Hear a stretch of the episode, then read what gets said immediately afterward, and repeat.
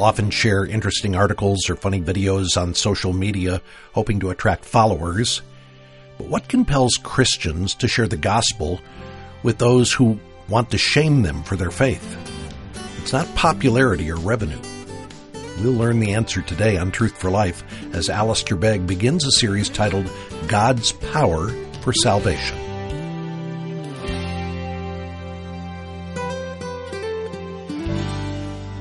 I invite you to turn to the Bible with me to Romans and to follow along as I read just two short passages, first from chapter 1 and then in chapter 3.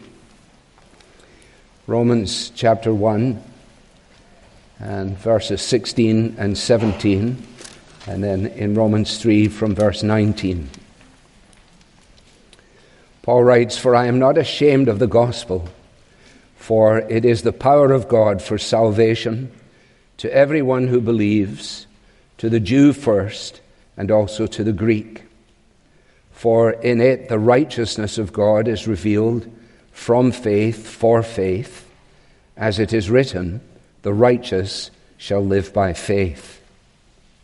Verse 19 of chapter 3 Now we know that whatever the law says, it speaks to those who are under the law so that every mouth may be stopped and the whole world may be accountable to God. For by works of the law, no human being will be justified in his sight, since through the law comes knowledge of sin. But now the righteousness of God has been manifested apart from the law, although the law and the prophets bear witness to it. The righteousness of God through faith in Jesus Christ for all who believe. For there is no distinction, for all have sinned and fall short of the glory of God, and are justified by his grace as a gift through the redemption that is in Christ Jesus, whom God put forward as a propitiation by his blood to be received by faith. This was to show God's righteousness, because in his divine forbearance, he had passed over former sins. It was to show his righteousness at the present time, so that he might be just and the justifier of the one who has faith in Jesus. Amen. Well, this is the one Sunday when I can legitimately uh, bring uh, to the pulpit with me uh, Martin Luther. He spends, he spends his life uh, alongside me um, and alongside a large version of Charles Haddon Spurgeon. But uh, arguably, Luther had a far greater impact than did Spurgeon. But nevertheless, uh, because some of you will be aware of the fact that today is throughout the world Reformation Sunday. And so it frames uh, our study of the Bible and it allows us to uh, underscore the great, amazing impact that uh, God brought to the world when he stirred up out of the darkness of the Middle Ages the light of the truth of the gospel. It was uh, 1505 uh, when Martin Luther was just 21 years of age that he became a monk. He wanted so desperately to please God, and he knew there was so much in his life that displeased God that he thought if he could become a monk, then perhaps that would take care of things. And yet, despite his religious activities, despite his engagement in these things, he continued to wrestle with a guilty conscience. He feared God, he feared death, he feared judgment, and he feared hell. As well he might. And then one day the light came on. The light came on when he understood things that he had previously understood. In this sense, that although he had been able to read the Bible and intellectually appreciate the truth that was conveyed, that truth had never actually laid hold of him in a life changing way. It had been revealed to him in the scriptures, but it had not become his own. And in that respect, he is, if you like, a challenge and an encouragement to some of us who may find ourselves in a similar circumstance. The phrase that really troubled him was here in the 17th verse the phrase, the righteousness of God. Because in reading this, he decided that this was a righteousness that it behoved him as a man to produce. In other words, he struggled over it because he thought that it was a righteousness that he was himself to attain. And then the light came on, and he realized no, it was actually a gift of God by grace through faith. And that changed everything. In fact, he said that that phraseology became for him from that point on a gateway to heaven. Now, that's a long time ago. That's half a millennium ago. And we might even find ourselves, as you listen to this opening paragraph or so, saying, you know, from the vantage point where we live in an increasingly secularized environment, increasingly irreligious, increasingly self serving, we might find ourselves amazed at a picture of Luther, deeply troubled, understandably and horribly anxious, and anxious at the thought of standing before God. I don't think if we were to go out this morning and just go into the surrounding community, we would immediately find people who are standing, beating their chests with the prospect of standing before God. By and large, people say, Well, I have a standing. I have a standing in the community. I have a standing here and there. I'm not sure I'm very concerned about that at all. And that would be one thing if it were true only in the environment into which the church goes. But increasingly, within the framework of recognized religion, many, many people have largely dispensed with theology the theology of the Bible, the theology of the Reformation, and particularly because of the way it diagnoses the human condition. How does it diagnose it? Well, it says that we are by nature sinful, that we are guilty, that we are lost and that we are responsible. That we are, the Bible says, suffering from a pathological virus that leaves us in the depths and out of which we cannot come. We are by nature the enemies of God. So that's essentially the theology of it. We say, well, we don't really, we're not interested in that kind of theology, but we would like a Christianity that is far more to do with therapy. It's far more therapeutic.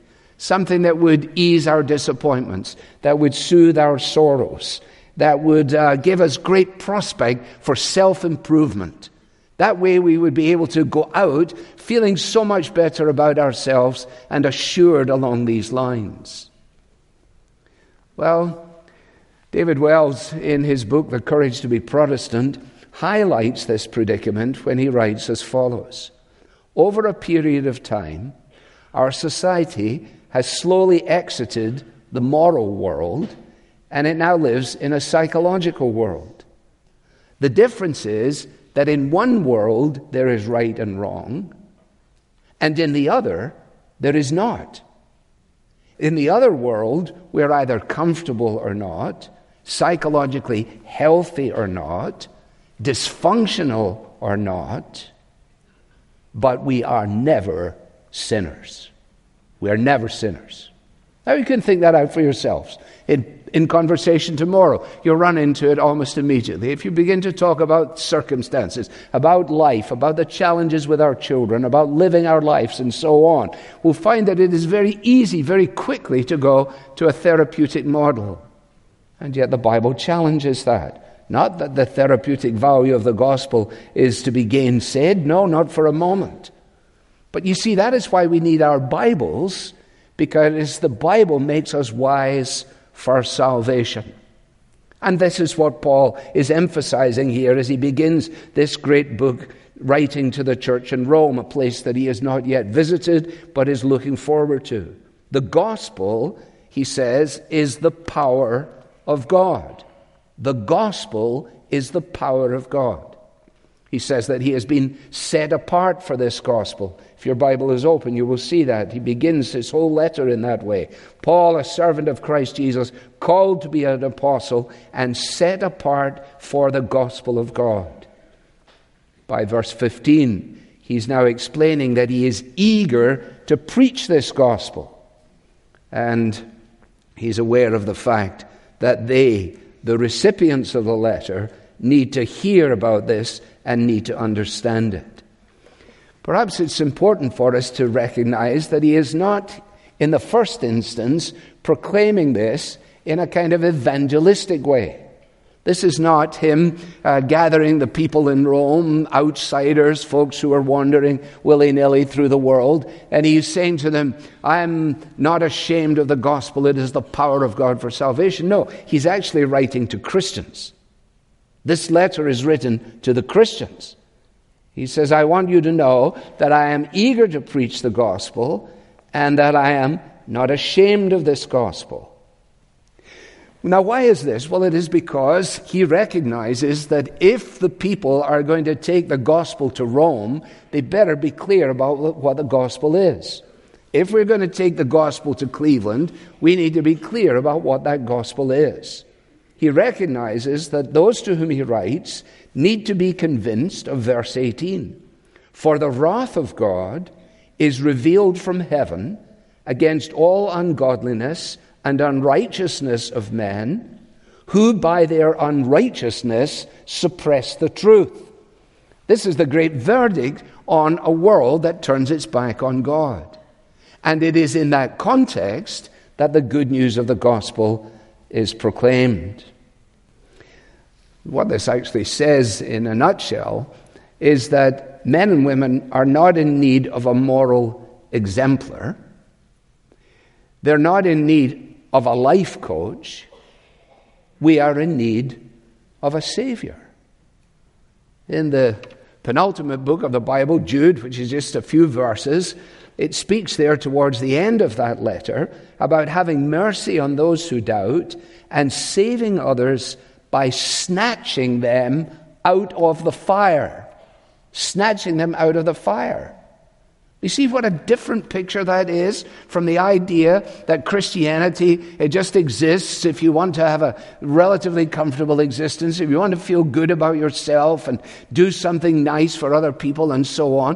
What has that got to do with snatching people out of the fire? What has that got to do with the fact that the wrath of God is revealed against all the ungodliness and wickedness of men? Without the, that reality, then this gospel seems somewhat superficial, if not actually irrelevant. That's why uh, the hymn writers have often helped us. I wonder how long it is since we've sung Fanny Crosby's old hymn, Rescue the Perishing, Care for the Dying, Snatch them in pity from sin and the grave. Weep o'er the erring ones, lift up the fallen, tell them of Jesus. He's mighty to save. Jesus saves. That's why he's called the Savior.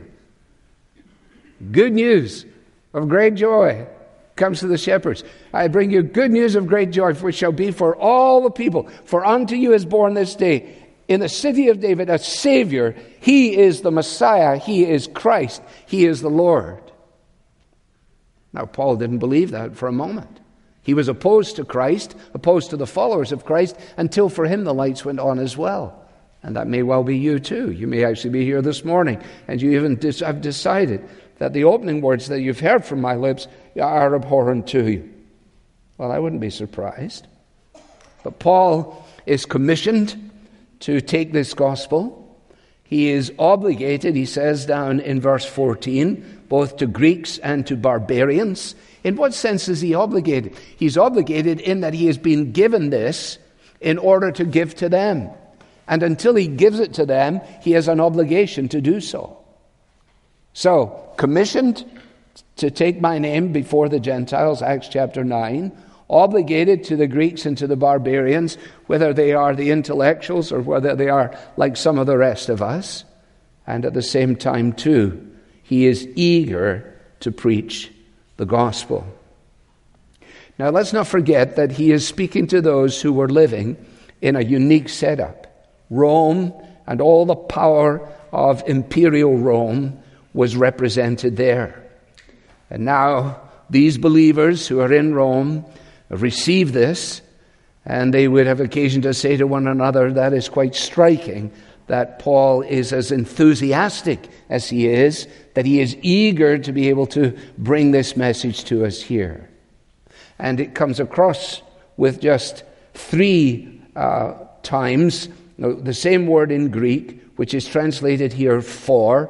The word in Greek is gar.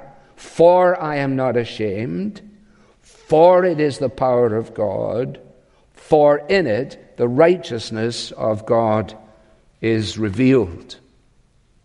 Now, if tradition is accurate, Paul had really very little going for him in terms of his physical stature.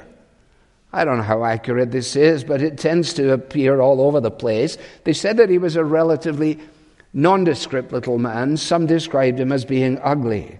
He had beetle brows, he had bandy legs, he had a bald head, a hooked nose, bad eyesight, possessed no obvious rhetorical gifts, but apart from that, he was something really special. what possible hope could such a character have? Such an epitome of very, very ordinary skills and gifts. What possible hope was there for him to be able to make it to Rome, the great center of imperial power, and to move amongst the wise and the influential of his day. What was it? Well, look at what he says. For I am not ashamed of the gospel. I'm not ashamed of the gospel. He was aware of the weakness the poverty of the message that he proclaimed. When he writes to the Corinthians, he says the word of the cross is folly to those who are perishing. So, in other words, it wasn't that he had this amazing message that everybody wanted to tune in on and understand. No, he came to tell them about this Galilean carpenter who had lived this life and who had died this death and who had been raised and was ascended and was a returning king. And people said, Oh, forget it, please. Let's, let's have something other than that. Furthermore, it was a stumbling block to Jewish people, and to the Gentile people, they just regarded it as absolutely ridiculous. That's our message. You understand that?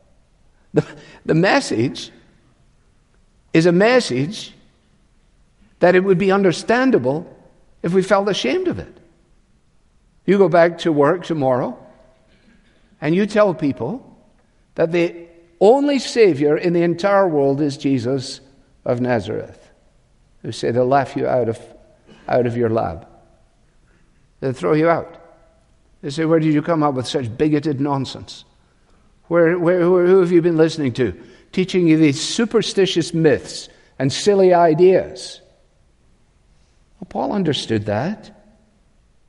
He understood it in the living of his life, in the proclaiming of his story, and he understood it as he passed it to the next generation. The key to the future of the church lay in this gospel, of which he is not ashamed, being passed carefully into the next generation.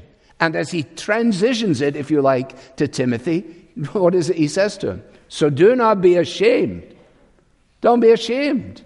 We don't have to tell somebody not to be ashamed unless their temptation is to be ashamed.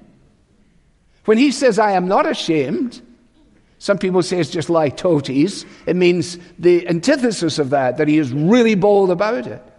No, I don't think we have to go there. I think we have to recognize that he was aware of the fact that when he came, he came in weakness and in fear and in much trembling, and his proclamation was not in powerful and rhetorical, influential words and so on. No. Don't be ashamed of the testimony about our Lord, nor of me, his prisoner, but join in suffering for the gospel.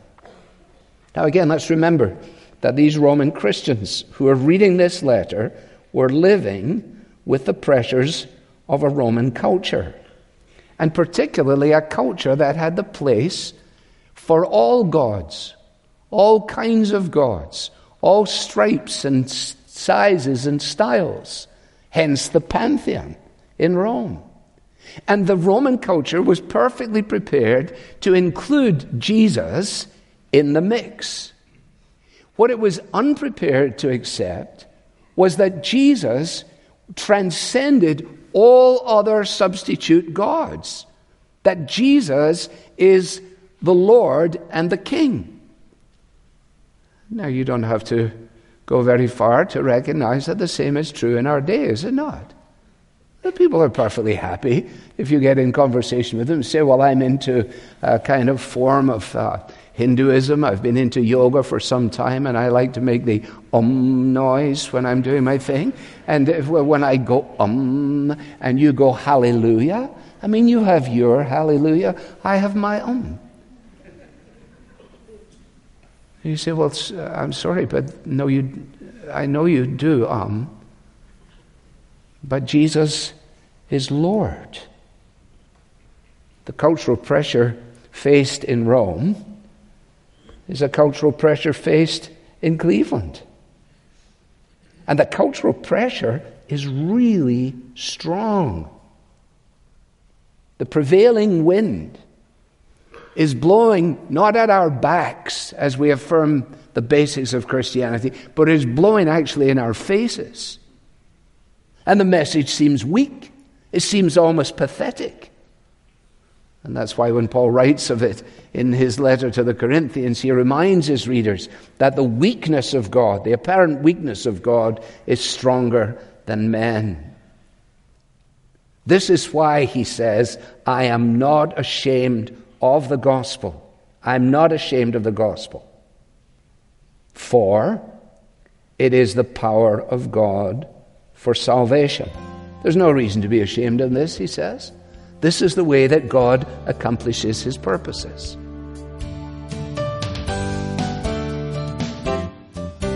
You're listening to Alistair Begg on Truth for Life. Today's message is titled The Gospel is the Power of God. We'll hear more tomorrow. Sharing the gospel is our mission at Truth for Life. It's our prayer that God will use this program to take the good news of salvation to the ends of the earth. And we're excited to see how he is answering those prayers. You may be listening to today's program in your car or while you're exercising or as you work your way through your day. I want to let you know that you're joined by other listeners who are now listening through Faith Radio 92 in Kitwe, Zambia, which is in South Central Africa. They recently added Truth for Life to their broadcast schedule. You're also joined by listeners in Ballarat, Australia, who now hear Truth for Life on Good News Radio 103.9. Please join with us and pray for these new listeners as we thank God for opening the doors to these opportunities for Truth for Life to bring God's Word to an expanding global audience. And if you'd like to support our Bible teaching, which is being heard by people all around the world, we would be grateful for your donation today. You can give securely online at truthforlife.org slash donate. You can also donate by calling 888-588-7884. When you make a gift today, be sure to request a children's book that we have been recommending. It's about Helen Roseveare, the missionary to Africa. Her story is captivating. It will stir the heart of your children, your grandchildren, the kids in your Sunday school class. It will encourage them to follow God's call on their lives. The book is our way of saying thanks for your support. Tomorrow, we'll learn why the gospel isn't just an inspiring story or a religious option, it's a rescue mission. I hope you can join us. The Bible teaching of Alistair Begg is furnished by Truth for Life. Learning is for living.